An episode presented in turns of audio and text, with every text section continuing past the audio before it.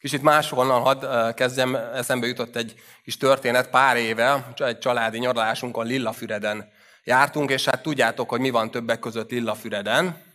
Magyarország legmagasabb vízesése, ugye hát ahol ilyen kötelező fotót készíteni, ha már ott jársz, hogy ott a vízesés alatt milyen romantikus, úgyhogy mond, mindjárt mondtam is a gyerekeknek, hogy hát Timivel én mindenképpen szeretnék egy fotót, és hogy fotózzanak le bennünket, és hát ott álltunk a vízesés mellett, és hát láttam, hogy ott fotózkodik valaki, és egyszer csak láttam, hogy már eljöttek, mondtam, na most kell menni, oda rohanunk, odaállunk, és akkor veszem észre, hogy hát vagy még tizen álltak előttünk sorba a vízesésnél, ott álltunk, na mondom, most csináljátok meg gyorsan a képet, hát nagyon ciki volt ez az egész helyzet, Szerencsére nem tudok szájról olvasni, hát gondolatokban meg pláne nem, úgyhogy, de biztos, hogy elég cifra dolgok elhangoztak, hogy hát bunkó lettem ebben a helyzetben, pedig tényleg nem szándékosan volt, csak hát annyira ott figyeltem, ott volt előttem a cél, hát ott kell fotózkodni, hogy hát ott attól jobbra egy ilyen szerényebb, mondom, ilyen tízfős sorot állt, azt én észre se vettem, annyira azt figyeltem, hogy hát oda lehet oda rohanni, és hát így jártunk.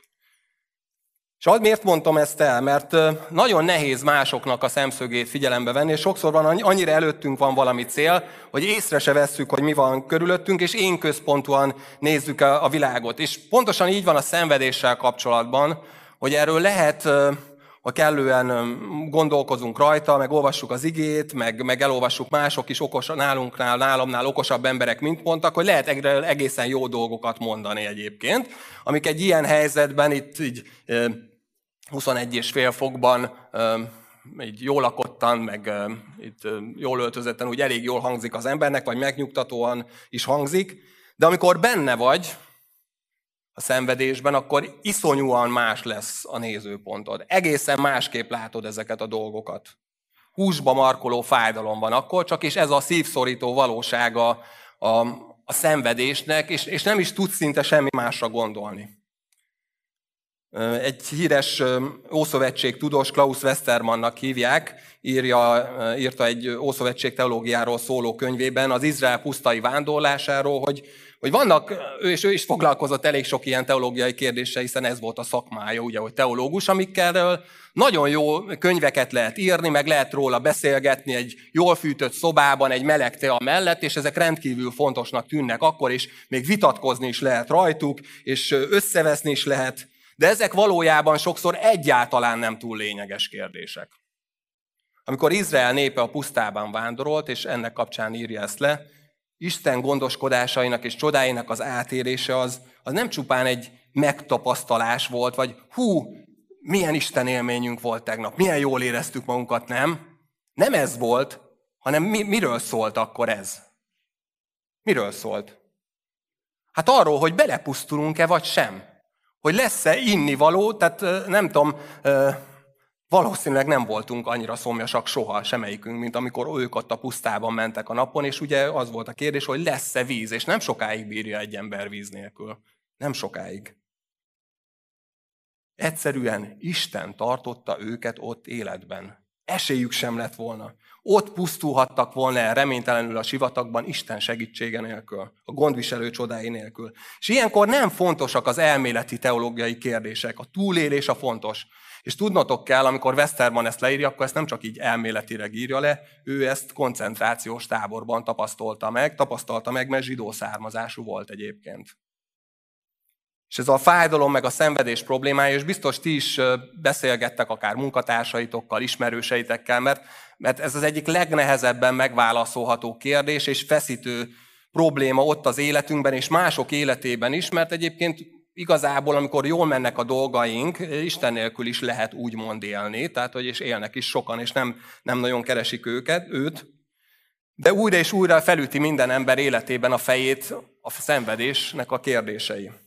20. században talán a legjobb könyvet, vagy a legvilágosabban erről a, a C.S. Lewis írt, Fájdalom című könyvét egyébként nagyon ajánlom, és nagyszerű könyv, én is szeretem, kiedzeteltem, én is sokat gondolkoztam ezen, érdemes róla elolvasni, de érdekes, évekkel később, miután felesége lett, és aztán a felesége csontrágban meghalt, hogy hirtelen úgy érezte Louis, hogy azok a, kérd, azok a válaszok, amiket ő maga fogalmazott meg, valahogy nem, nem volt elég a számára. Ugye emlékeztek, jól fűtött szobában, egy meleg teával a kezedben. Akkor lehet, hogy elég, de amikor átéled, amikor ott vagy benne, hogy ez most miért történt meg, mi, mi történt itt, akkor hirtelen nem elegendő. És írt egy újabb könyvet a bánatról, ezt a címet adta neki, vagy fá, igen, bánat, vagy talán ez a jobb fordítás. És nem is a saját nevén adta ki egyébként először. Annyira személyes dolgokat, dolgokat írt le benne, hogy nem szerette volna, hogyha kifejezetten az ő személyéhez, ugye a jól ismert Cambridge-i professzorhoz kötötték volna ezt a könyvet. És ugyanazzal a kérdéssel foglalkozik. Nem másról ír a szenvedésről, de most már egész más módon közelíti meg. És ott a szenvedés tüzében az történt meg, hogy a C.S. Lewis professzor bizalma is megingott Istenben. Hogy most akkor mi van? Most mi történt itt? Az érzelmei az általa addig ismert minden határon túlmentek. Nem, nem, nem tudott vele mit kezdeni. És ezt írja, senki nem tudhatja, milyen erősen hisz valamiben, addig, amíg annak nincs igazi tétje. Könnyen rábólint az ember, hogy hogy ne ez a kötél biztosan megtartaná, míg a kötelet csupán csomagoláshoz használja. Tegyük fel azonban, hogy ennél a kötélnél fogva kellene egy szakadék felett lógnia. Vajon nem lepleződne le azonnal, hogy valójában mennyire bízik a kötél erejében.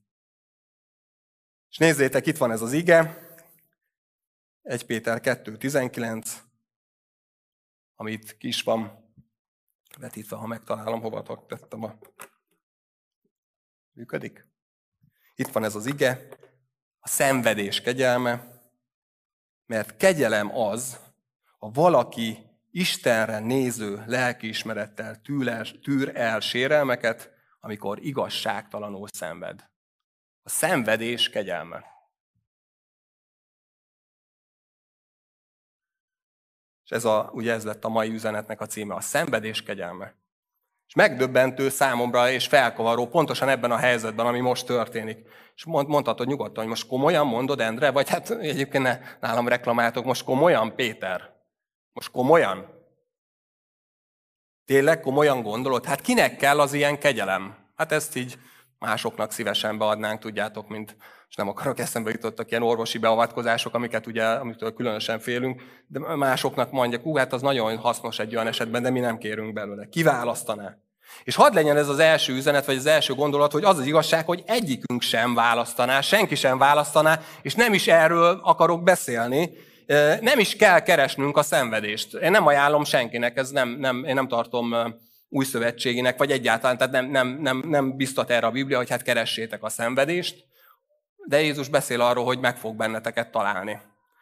Mert nem ezért beszélek róla, hanem nem azért, mert keressük a szenvedést, hanem az értelmét keressük a szenvedésnek. Hogy mire jó ez, mi, mit tesz ez velünk. Nem keressük a szenvedést, hanem az értelmét keressük a szenvedésnek. Óriási különbség. És az igazság, ugye itt elsősorban akkor ez szolgáknak írta Péter, ez volt a legnagyobb népcsoport a teljes római birodalomban, közel 60 millió rabszolga volt.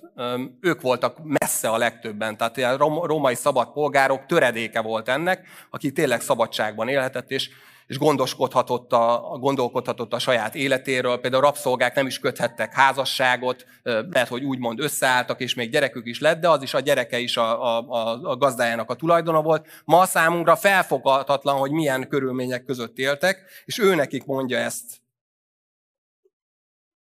És azt is mondja, ellenben, ha kitartóan cselekszitek a jót, és tűritek érte a szenvedést, az kedves az Isten szemében. És megint azt mondjuk, te jó ég Péter, te miről beszélsz? Minden jó szándékuk ellenére mégis szenvedés kapnak. És erre azt mondja Péter, hogy ez kedves Isten szemében. Hogy lehet ez? Hogy lehet ez? Hát úgy lehet, és úgy folytatódik to- tovább, amit elmond. Hiszen erre hivattatok el, mivel Krisztus is szenvedett értetek, és példát hadott rátok, hogy az ő nyomdokait kövessétek, vagy az ő nyomába lépjetek. Ő nem tett bűnt, álnokság nem hagyta el a száját, amikor gyalázták, nem viszonozta a gyalázást, amikor szenvedett, nem fenyegetőzött, hanem rábízta arra, aki igazságosan ítél. És aki ismeri az Ézsaiás könyvét, az ráismerhet arra, hogy Péter itt a szenvedő szolgáról beszél, az Ézsaiás 53-ban olvassuk, és nagyon, nagyon egyértelműen hozza ugyanazokat a képeket, gondolatokat, aki bűn nélkül volt, és mégis a mi bűneinket magára vette, felvitte magára a keresztre, minden rajta volt, minden bűnünk büntetés, és szenvedett a mi bűneinkért, és csendben maradt. Nem nyitotta ki a száját, nem gyalászkodott, nem, nem átkozódott, semmiet nem tett, és nem fenyegőtőzött, hogy majd az Isten megbüntet benneteket. Egyáltalán nem. Mi pedig meggyógyultunk általa. Ezáltal gyógyultunk meg. És mindezt mondja, azt mondja Péter, hogy azért is tette, mert erre hivattatott el, mivel Krisztus is szenvedett értetek, és példát adott nektek, hogy az ő nyomdokait kövessétek. Ez a szenvedés kegyelme. Hogy Jézus Krisztus nyomdokába léphet az, aki szenved így eh, Jézusért. Követhetett teljesen Jézust. És amikor ezt a példát mondja, Péter egy olyan szót használ itt, ami, amit, amikor ő kimondta, vagy leírta, akkor mindenki tudta, hogy miről van szó. Ez a hypogrammos, ami azt jelentette, hogy ha írni tanítottak valakit, akkor ezt nagyon egyszerűen tették, egy táblára fölírták az ABC-t, ABCD, és így tovább, vagy hát nyilván görögül, vagy éppen amilyen nyelvet tanítottak, fölírták egy táblára, és mit kellett csinálni, a, a nem barokkosították nagyon a, a olvasás tanítást. Én most sokat fejlődtem az olvasás tanításban, mert Timi egy új módszert, ezt a Meixner módszert tanította, és hát nem, nem rajtam tesztelte, de láttam, tehát nagyon-nagyon kifinomult módszerek vannak, akkor nagyon egyszerű volt, és fogtad, és az volt Pistike, akkor szépen lemásolod betűről betűre. Jó, egyszer lemásoltad, letöröljük a táblát, másod le még egyszer. Lemásolt kétszer, ezt megcsinálod százszor, és akkor megtanultad talán az ABC-t. Ilyen egyszerűen vették ezt. Betűről betűre, változtatás nélkül le kellett másolnod. Ez volt a feladat, ezt, ezt adták eléd. Ott volt a prototípus, a mintapéldány, és minél jobban hasonlítson az eredetire. Ez volt a feladatod. És amikor Jézus szenvedett, ezt is megtette. Ezt olvassuk Péter szavéból, hogy mintát is adott nekünk. Felírta elénk, és azt mondta, hogy ezt másold le. Nyilván nem olyan értelemben senkinek sem kell mások bűneiért meghalni, vagy, vagy ilyen, ilyen az enge, nem az engesztelő áldozatról beszélek, hanem a szenvedésről általában. Semmi olyanon nem kell átmenned, amin Jézus Krisztus nem, ment, nem szenvedett volna meg. Ugye fölvitte a betegségeket, gyászt, meddőség, árulás, csalódás, reménytelenség, és sorolhatnátok tovább, bármilyen test és lelki fájdalmat magára vette, és megszenvedte, mindenen átment. Fölírta, mondhatnám, hogy a teljes ABC-t. Ott volt minden. És azt mondta, hogy le lehet másolni. Itt az etalon. Mivel Krisztus is szenvedett értetek, és példát adott nektek, hogy az ő nyomdokait kövessétek. Ő nyomdokait kövessétek. Ez a szenvedés kegyelme. Azt írja Cornelius Plattinga, nem azért vezetjük egymást Krisztus keresztjéhez, hogy magyarázattal szolgálhassunk, mintha a Golgotát szemlélve megértetnénk mondjuk a gégerákot. Nem. Azért emeljük szemünket a keresztre, ahonnan segítségünk jön, hogy lássuk, Isten is osztozik a sorsunkon. Ezért megbízhatunk benne. Nem azért nézzük a keresztet és hiszünk Jézusban, mert akkor ez minden megmagyaráz, és minden fájdalomra nekünk van egy nagyon jó magyarázatunk, és csak tarts ki, és minden jó lesz. Nem, ez, ez nagyon vékony kis kötél lenne, nem. Hanem azért emeljük a szemünket a keresztre, mert Isten is osztozik a sorsunkon. Ezért megbízhatunk benne. Akármi is történik, én nem tudom, mi lesz, és megbízhatunk benne. És egyébként megszenvedte, és nagyon fájdalmas volt C.S. Lewisnak ez a, ez, ez a élettapasztalata a felesége elvesztéséről, de nem, végül nem vesztette el a hitét. Hitben él tovább, és hitben is halt meg aztán. És még valami történik eközben, mindeközben Isten átvíz bennünket. Ezt nem biztos, hogy mindenki tapasztalt már ilyet, de majd lehet, hogy fogunk, vagy már talán legtöbben, vagy idősebbek tapasztaltátok vagy akik vállaltak valamit, szolgálatot, így jelhívást kaptak, hogy átvisz bennünket Isten a megtöretésen. Mi az a megtöretés? Annak a folyamata, hogy Isten a szolgálatra alkalmassá formál bennünket. Mert hát egyébként úgy magunktól nem biztos, hogy azok vagyunk. Sokszor emberben van fiatalon nagy lendület, ugye minden tud, pont tegnap mondtam a bibliaiskolában valami kapcsán eszembe jutott, ugye hogy szokták tanácsolni, hogy hát változtasd meg a világot még 22 éves korod előtt, amíg még minden tudsz, mert utána már rájössz, hogy ugye hogy nem. A megtöretés annak a folyamat, hogy szolgálatra alkalmassá formál bennünket. És ezzel kapcsolatban olvasom most Ellenné azon könyvét, már régóta ott volt mellettem a polcon, de most került elő valahogy a napokban.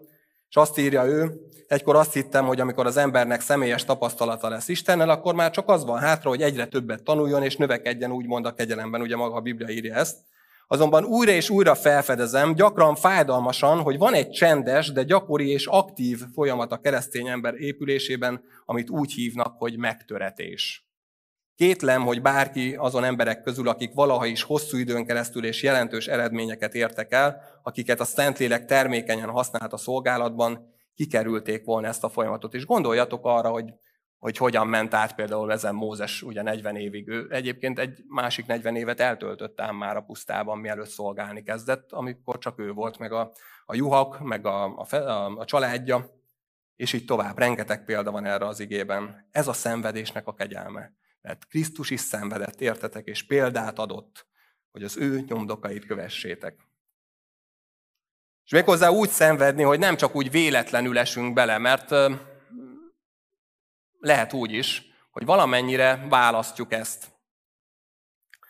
Csak egy-két példát hadd hozzak most így az elmúlt hétről, és nem, nem akarom így kifejezetten, nem, nem semmiképpen nem politizálás a célom ezzel. Nem tudom, ismert vagy hallottátok Szerhii Stahovszkinak a történetét, éppen Dubajban nyaralt a családjával, ő egy profi teniszező, a, a, ahol az Ausztrál Openen is még legutóbb is részt vett, tehát így egy pár milliót össze teniszezgetett az elmúlt 18 évben, mint profi teniszjátékos, így a itt amilyen top 100-ban ben volt a világ ranglistán is, és éppen ott Dubajban nyaralt a családjával, felesége van, és három-hét évnél fiatalabb gyereke, és ott hallotta a hírt az Ukrajna elleni támadásról, és azt a döntést hozta meg, hogy családját hátrahagyva elmegy Ukrajnába, konkrétan Kievbe, hogy csatlakozzon a harcokhoz, és most a, a hadsereg tartalékosainak tagja, és az ukrán főváros Kievet védik, és igyekszik felhívni a figyelmet arra, hogy mi történik ott.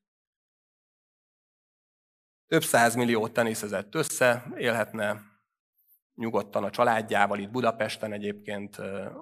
Még, még csak a, a helyzetnek a, hogy mondjam, a plusz nehézség, a feleség egyébként orosz származású, hallottátok vele a riportot, nagyon szépen beszél magyarul, magyarul mit élnek Magyarországon, évente több hónapot itt, meg akár lehet, hogy Dubajban is, ugye töltenek, így szegény embert az ág is húzza, ugye, de most pedig ez az ember, aki, mondom, nyaralhat éppen Dubajban, Kievben kuporog a civil társaival együtt, és a felesége, ugye Amfisa Bulgakova pedig három gyerekükkel azon aggódik, hogy mi fog történni, és Stahovski azt nyilatkozta, itt születtem, mármint Ukrajnában, nagyszüleim itt vannak eltemetve, és szeretném, ha a történelmet el tudnám mesélni a gyermekeimnek. Itt senki sem akarja, hogy Oroszország felszabadítsa őket. Borzasztóan nehéz volt ezt a döntést meghozni, feleségem és három gyermekem van, otthon maradnék, bűntudatom lenne, hogy nem jöttem volna vissza Ukrajnába, és most, hogy itt vagyok, bűntudatom van, hogy otthon hagytam őket. És hát nem biztos egyáltalán, hogy ennek valami happy endje lesz, lehet, hogy ott fog meghalni más katonákkal együtt, és akkor mi lesz? Hát ilyen lehet az önként vállalt szenvedés. Vagy egy másikat hadd hozzak, Szilárd küldte át, hívta föl a figyelmet erre nekem. A Christianity Today-ből egy cikk írt arról, hogy ukrán evangéliumi gyülekezetek pásztorai kérték arra a orosz mondjuk így kollégáikat, vagy szintén evangéliumi gyülekezetek pásztorait, hogy hát mondjatok már valamit ebbe a helyzetbe, tehát legyetek egy kicsit bonhofferek, úgymond, akik volt a második világháború ügyben, ugye nem sok evangélikus lelkész emelte fel a szavát, ugye akkor is az volt az államegyház Németországban, ugye Hitler ellen. Mondjatok már valamit, és aztán úgy döntöttek, ezek a 400-an, baptista és pünkösdi pásztorok főleg, akik a, a Szentpétervári teológi, valamelyik teológiához így kapcsolódtak, ők tették ezt a felhívást, hogy hogy írjanak alá valami tiltakozást. Csak így mondom, hogy ez nem arról szól, hogy hát tudjátok, mint biztos ti is aláírtatok pár petíciót, és akkor hát, mit tudom én, majd esetleg szőnyek szélére állítanak, nem tudom, hogy tudjátok-e, de most Oroszországban az a törvény, hogyha valaki így a háború ellen így megszólal, akkor tudjátok, mi van. mondjuk kimegy tüntetni, akkor öt év ugye letöltendő börtönbüntetésre is ítélhetik, akkor a fene nagy szabadság egyébként. 400-an aláírták, különben ma reggel néztem, már levették a honlapról. Ez, ezzel együtt is, tehát vagy megfenyegették őket, vagy nem tudom, hogy pontosan mi történt, ezzel együtt is nagyon bátrak voltak.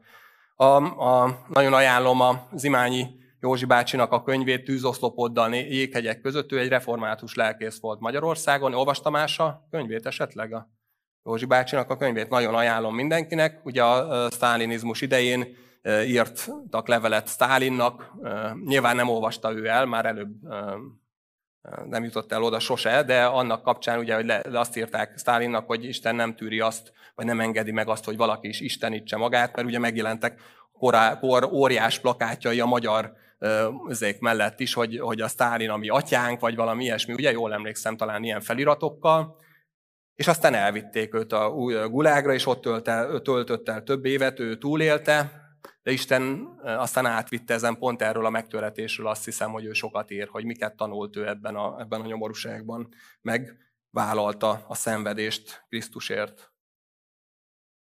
Szenvedés kegyelme, óriási bátorság kellett hozzá. És azon gondolkoztam még így végül, hogy miért lehet ezt kibírni. És csak azért, mert nem vagyok benne egyedül. Ezt mondja végül, 25. vers, mert olyanok voltatok, mint a tévejgő juhok, de most megtértetek lelketek pásztorához és gondviselőjéhez. Hát ezért nem, csak ezért nem elviselhetetlen a szenvedés, így is mondhatnám. Nem hagy magadra sosem. Ő maga mondta, én vagyok a jó pásztor, aki életét adja a juhaiért. És tényleg olyanok voltak a számára az emberek, mint a jók. Emlékeztek, Jézus azt is mondja, hogy úgy látja itt az embereket, mint a pásztor nélkül való juhokat, hogy hát annyira elveszettek. És miért? Ugye nekünk ez nem feltétlenül ilyen rögtön érthető kép, ott ugye Judeában, ott ez nagyon is érthető volt, hiszen egy olyan földrajzi helyen volt, ahol volt egy, egy viszonylag keskeny fensík, és aztán jobbra is, balra is, ugye ilyen szakadékos, hegyes területek voltak, és hát ugye nem volt se kerítés, se fal, se villanypásztor pláne nem volt, hanem úgy, úgy lehetett csak jókat őrizni, hogy azt éjjel-nappal kellett tenni. Tehát, és ne is valamilyen nagyon ilyen bő, füves legelőket képzeljetek el, hanem ilyen fűcsomók, és hát ugye a, a, bir, a juh az ugye az olyan, az egyiket megy, ott lát 5 méterrel egy másikat, és aztán pillanatok alatt már ott van bent a szakadékban, hogy Jézus el is mondja a példázatában, és megtörténik a baj. Éppen ezért a lyukat ott folyamatosan 24 per 7, három műszakban, folyamatos műszakban őrizni kellett, mert baj lett belőle, meg egyébként is ugye elég sok vadállat is volt a környéken, csak így lehetett rájuk vigyázni. És pontosan ugye ezt mondja Jézus, én vagyok a jó pásztor, egy pillanatra sem hagyom magamra, magára a nyájat. Jézus ilyen pásztor, ő a jó pásztor. Mindig számíthatsz rá. És Ézsaiás, ugye Ézsaiás mondja ezt így Istenről, mint pásztor úgy legelteti a nyáját karjára gyűjti a bárányokat, ölébe veszi őket, és az anyajókat szeliden terelgeti. Karjába gyűjti, ölébe veszi őket. Hát ez a szenvedés kegyelme. És miért fontos? Mert ott dől el minden a szenvedésben. Ellen Nelson-tól hadd idézzek még egyet. Csak akkor gyógyulhatunk meg igazán, és tapasztalhatjuk meg a szenvedés, vagy a, a, a teljességet, ha megfelelő helyen törünk össze azt mondja, hogy összeszorított ököllel születünk meg, és tényleg itt születnek a kisbabák, viszont nyitott kézzel halunk meg. Az élet, és különösen az összetöretés folyamata az, ahol megtanuljuk kinyitni a kezünket, és elengedni azt, ami benne van. Összeszorított ököllel születünk, és nyitott kézzel halunk meg. Semmi sem marad. Az élet, különösen az összetöretés folyamata, ahol megtanuljuk kinyitni a kezünket.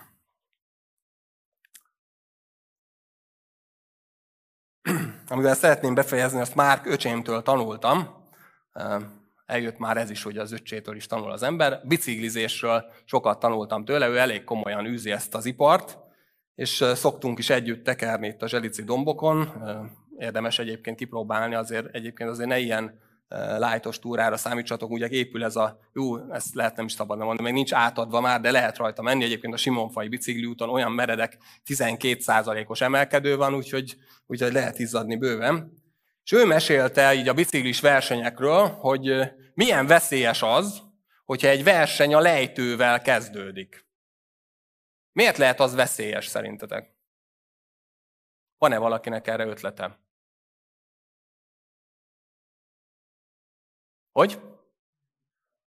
Mindenki tele van energiával, az igen, tehát azért, és nem tudja felmérni a veszélyét, és lejtőn Hát lejtőn még én is tudok gyorsan menni, az az igazság. Lejtőn mindenki tud gyorsan biciklizni, és akkor elindulnak az emberek nagy lendülettel, és mondta, hogy volt konkrétan itt valahol a környéken egy ilyen verseny, ahol elkövették ezt a hibát, hogy lejtővel kezdődött, és ja, és ugye együtt van még a mezőny, ott elindult több száz biciklis egyszerre, és ugye a kis lelkes amatőrök is, fú, hogy megyünk együtt a, úgymond a profikkal, és, izé, és valaki, egy valaki hibázik, és óriási tömegszerencsétlenség lesz belőle, ugye fölborul mindenki, és nagyon látványos a lejtőn lefelé száguldan, és hogyha a bicikli versenyre mennénk ki, mondjuk ő ilyen mountain bike-os versenyről, ezt a Zselic trailről indult például, és hogyha oda kimenné, akkor valószínűleg én is egy ilyen, ha valakit érdekel és nézni ezt, akkor valamilyen lejtő mellé, vagy valami ugrató mellé mennénk, hú, milyen látványos ugratnak, és mennek, hogy döngetnek lefelé a biciklisek, remekül lehet repeszteni, és tényleg a nem annyira edzett amatőrök, akik ugye ma olyan csodálatosak a versenyek, egyébként ugye én is, ahogy szoktam mondani, én is futogatok, és hát most már olyanok ezek a futóversenyek, hogy képzeljétek, mindenki kap érmet. Tehát ilyen részvételi érmet kapunk, hát itt a 2022-ben a világ, nem ám, hogy első, azok is kapnak, azok külön, de részt vettél, tessék, itt kapsz egy érmet, szóval hogy nekem így vannak ám érmeim, szóval nem, nem, nem, nem, nem első szoktam lenni, vagy ilyesmi. De szóval Tényleg az amatőrök is tudnak menni, és az, az igazság, hogy lejtőn mindenki tud gyorsan biciklizni. Próbáljátok ki, ugye csak azért majd tudjatok is megállni. Nagyon látványos. A nézők is odaállnak. Amikor száguld és suhan a mezőny, nagyon látványos. Majd lesz nem sokára itt a, mi ez a, milyen bicikli verseny, a, ez az olasz, mi ez? Giro d'Italia, vagy hogy hívják és biztos, hogy ott akkor így jönnek 60-nal, vagy nem tudom mennyivel tekernek, nagyon látványos. De elmondta már, hogy igazából abszolút nem ott van a lényege a versenynek. A versenynek a lényege az emelkedőkön történik. Ott dőlnek el a versenyek. Csak az számít, hogy hogy tudsz menni az emelkedőn. Semmi nem számít.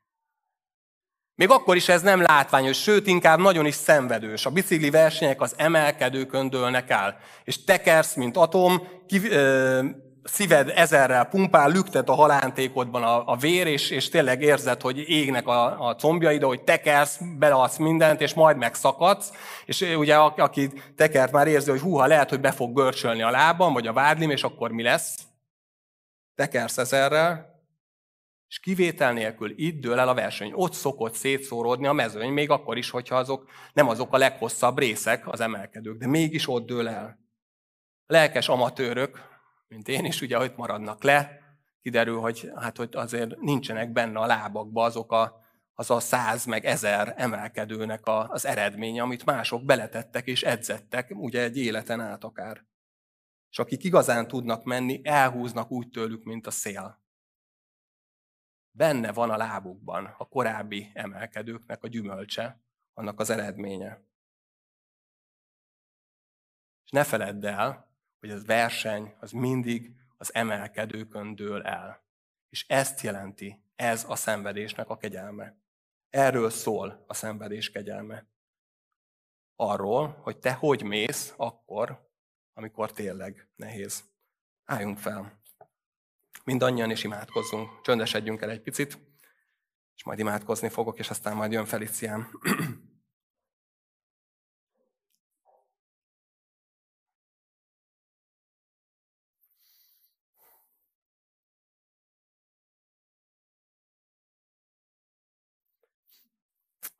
És Istenünk, megvalljuk őszintén azt, hogy hát mi se vágyakozunk erre a kegyelemre, a szenvedés kegyelmére.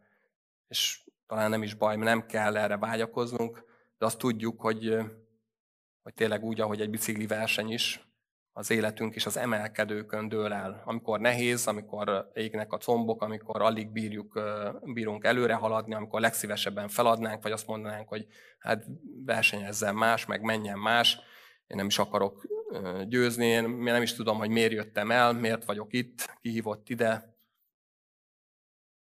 és Istenünk akkor is ki akarunk tartani. És köszönöm, Úr Jézus, hogy Te vagy a jó pásztor, aki egy pillanatra sem hagyod magádra a nyájat. Egy pillanatra sem. Le sem hunyod a szemedet, és őrz, őrzöl bennünket, és velünk vagy, és velük vagy emberekkel, akik, akik most konkrétan a szenvedés tüzében vannak.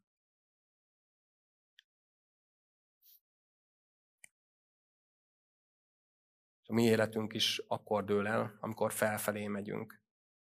És te add meg a te kegyelmed által, hogy megértsük a szenvedés kegyelmét. Hogy amikor ilyen helyzetbe is került az életünk, akkor nem kell, hogy összetörjünk, nem kell, hogy feladjuk, nem kell, hogy azt mondjuk, hogy hát ezért kár volt, hanem mehetünk tovább, mehetünk tovább a, mm, a harcokban, a küzdelemben, a versenyben, és végül, mert te megígérted, célba is fogunk érni. Te adsz erőt minden naphoz, a következőhöz, és megerősítesz bennünket.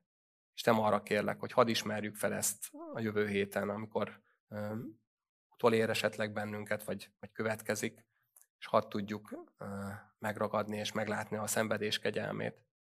És Isten arra is kérlek, hogy, vagy azokért is kérlek, akiket, akik azt érzik, hogy te elhívtad őket valamilyen szolgálatra, feladatot, elhívást látnak maguk előtt, amiben szeretnék odaszállni az életüket.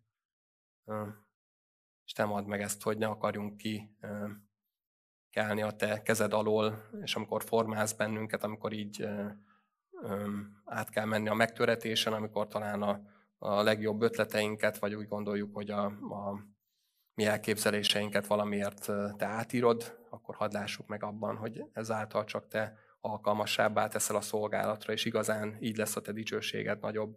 És szeretnénk így követni téged, Úr Jézus, te nyomdokaidba lépni. Légy így velünk, erre kérünk. Amen.